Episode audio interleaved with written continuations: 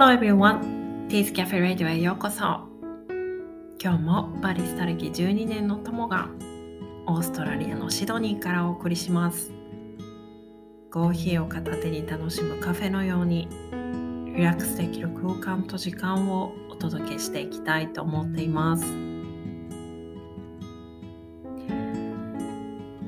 え先週私ともはですね、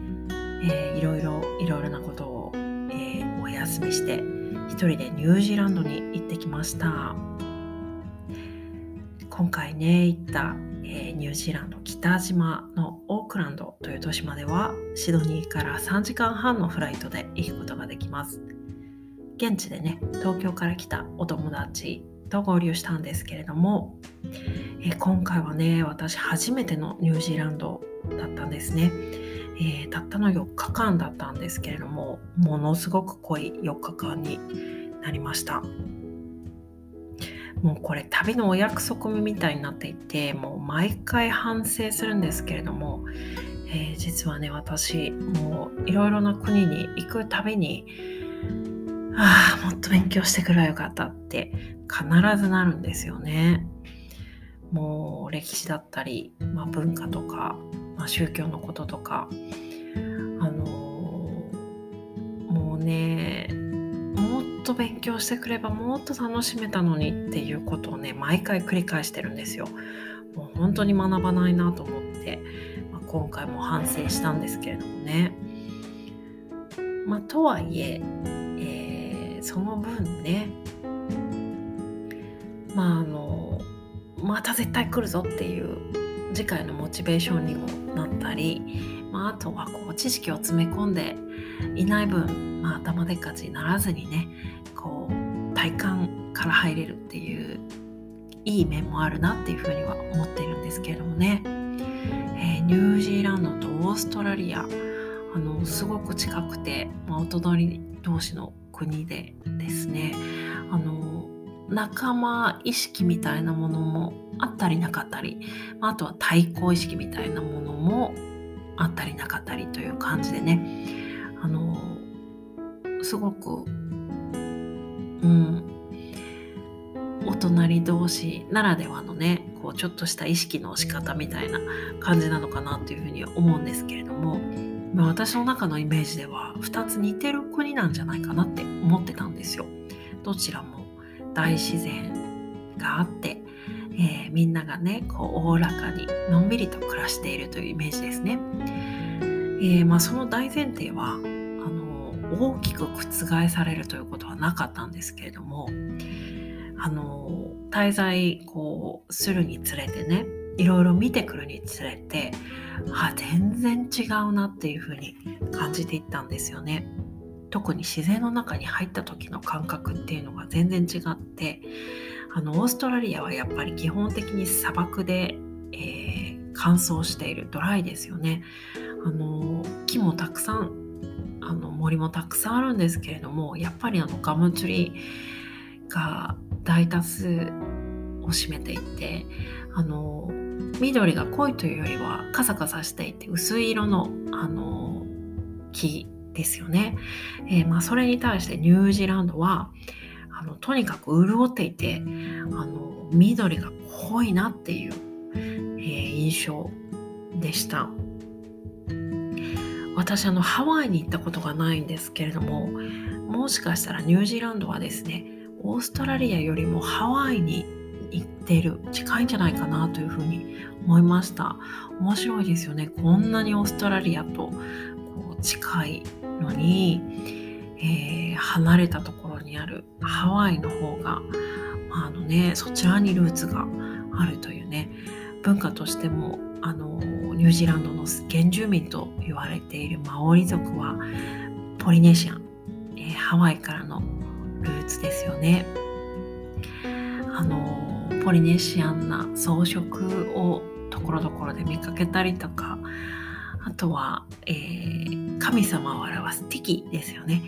をいろいろなところで見かけたりもしました。まあ、それからの現地の方のお顔ですよね。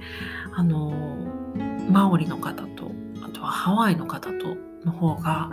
あの似た雰囲気を持っていらっしゃったりとかあとは入れ墨だったりね、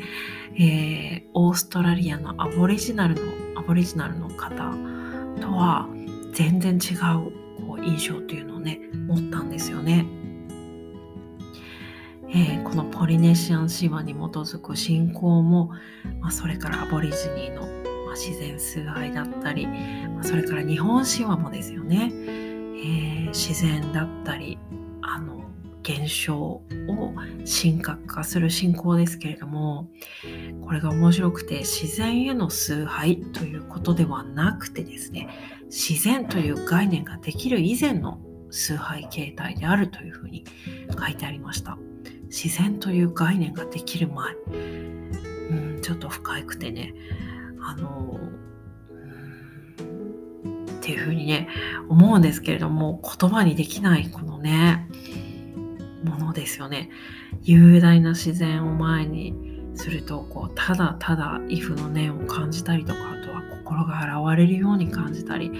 とてつもなく大きなものに抱かれているようなねそんな感覚がしたりとかあとは自然と涙が出てくるとか、えー、そんなねことを今回もたくさん体験したなというふうに思っているんですね。実はこの感覚私すごくあの大切にしていてこういうことを感じ取ることができるということにすごく嬉しいというかこう感動するというかですねああ私はこういうことが感じられるというこの感覚を持っていてよかったなっていうふうにね感じるんですよね。今回は私たちあの先ほどもね言ったようにオークランドという都市がある北島に行ったんですけれどもオークランド以北にしか、えー、生息していないと言われているカウリというね木を見に行ったりあとはロトルアという地域、ロトルア湖という湖がねあって、えー、その地域に、まあ、行ったんですけれども、まあ、ここはね日本と、えー、日本の温泉、まあ、あのニュージーランドもね火山の国島国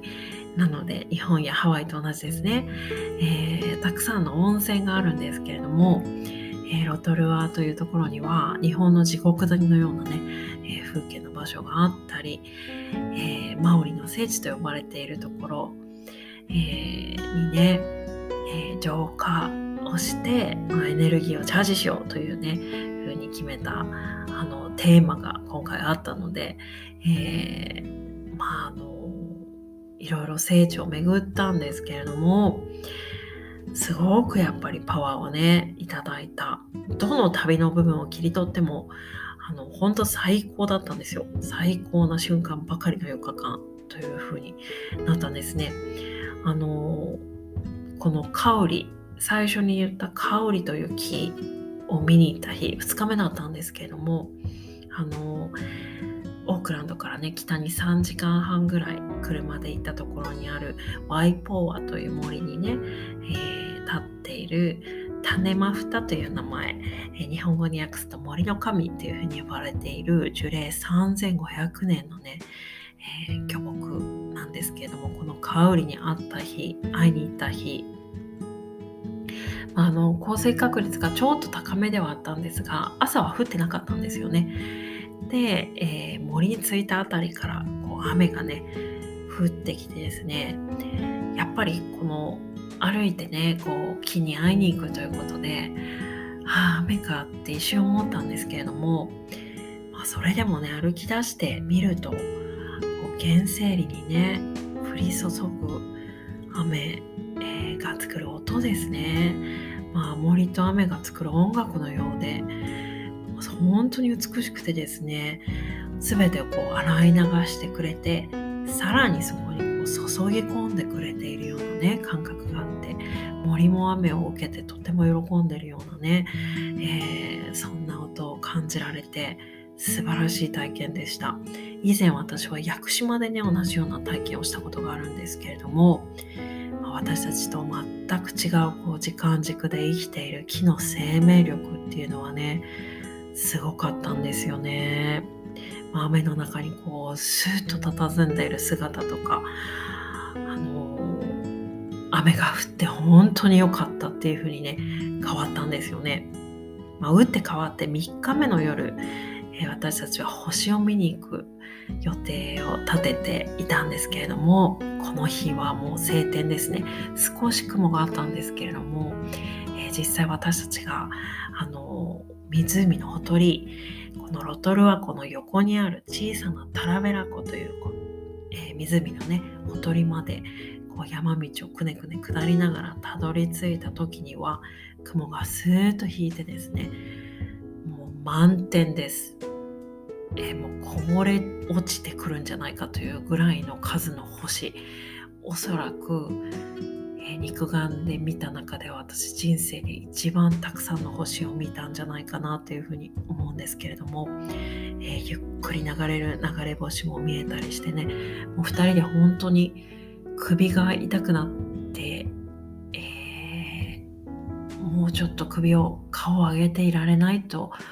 思うぐらいもう黙ってひたすら空を見ているというね、えー、時間でした。今回実は旅を共にしてくれたともちゃんとはですねまだ出会って日がね浅いんですよね実際に会うのが2回目だったんですけれども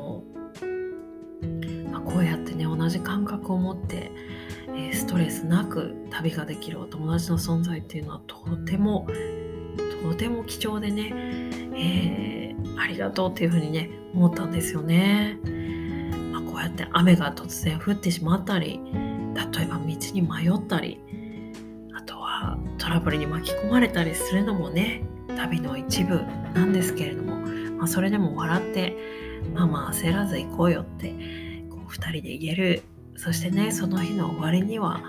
むしろこれがあったから面白かったよねとか最高だったよねって笑い合える、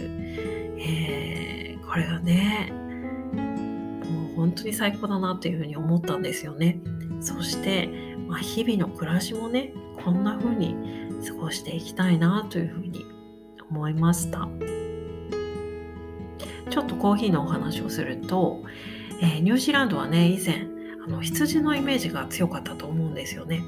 なんですが最近ではねあの合成繊維が発達していて羊毛が売れなくなってきているということで、え最近ではあの牛さんの数の方が増えてきているそうです。あの牧草をねたくさん食べてグラスフェドって言われる、え、牛さんのお肉っていうのがとても柔らかくて繊細で脂肪がさっぱりとしているっていうことでね、え、どんどん注目されているそうなんですけれどもそんな牛さんから、えー、取れる牛さんが作ってくれるミルクですね。このミルクで入れるコーヒー。やっぱりあのいい意味でね出しゃばりすぎずにコーヒーの味を引き立ててくれる美味しいミルクなんだなっていう風に感じさせてくれるコーヒーっていうのをね、えー、現地では楽しませていただきました。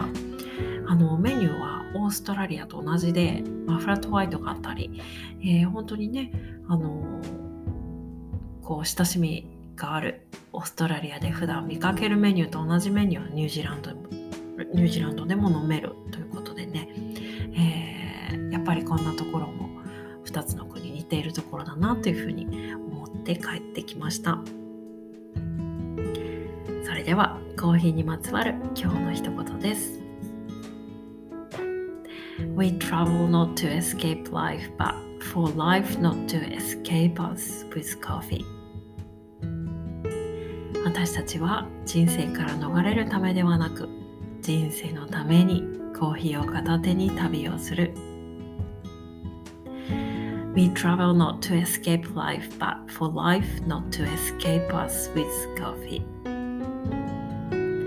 私たちは人生から逃れるためではなく人生のためにコーヒーを片手に旅をする。このエピソード、えー、39回目なんですけれどもね次回のエピソードが40回目ということでこのちょっとした区切りの回にですね、えー、私から小さなお知らせをご用意しています。お楽しみに。今日も最後まで聞いていただきありがとうございました。もしお気に入りのエピソードをがあるという方はね、お友達にシェアしていただけると嬉しいです。えー、そして、ティーズキャフェレディオのインスタグラムアカウント、こちらの方に、えー、このね、今日お話ししたニュージーランドの写真も、えー、上げてありますし、えオーストラリアの暮らしの様子や日常を切り取った写真などポストしていますので、えこちらも Spotify のプロフィール欄から、え探していただいて、リンクをポチッとしていただいて、えお楽しみいただけると嬉しいなというふうに思います。Thank you so much for listening to today's episode of Tea's Cafe Radio. See you in the next episode. Have a lovely day. See ya.